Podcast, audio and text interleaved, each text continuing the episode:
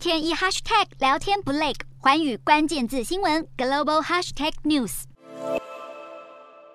毒辣太阳高高挂，民众拿着扇子狂扇风，饮料也狂喝，或者涌入游泳池游泳消暑。西班牙遭遇40多年来最早报道的热浪，在6月天就飙破摄氏40度高温，甚至可能飙出摄氏43度的温度。不止人类受不了，连小鸟都出现脱水问题。来自北非的热空气造成气温飙升，西班牙这一波热浪预计将持续到这个周末，但接下来将换到法国出现炎热高温，西南部可能会出现超过摄氏40度高温。气象学家指出，在这个季节出现异常温度是全球暖化所导致。列车缓缓进站，工作人员拿着温度计帮铁轨量温度。由于气温飙高，法国西南部地区火车得降速行驶。葡萄园也因为超过1年没下雨，影响收成。法国教育部长来到高中参访，虽然温度升高，但法国高中会考还是会在热浪中照常举行。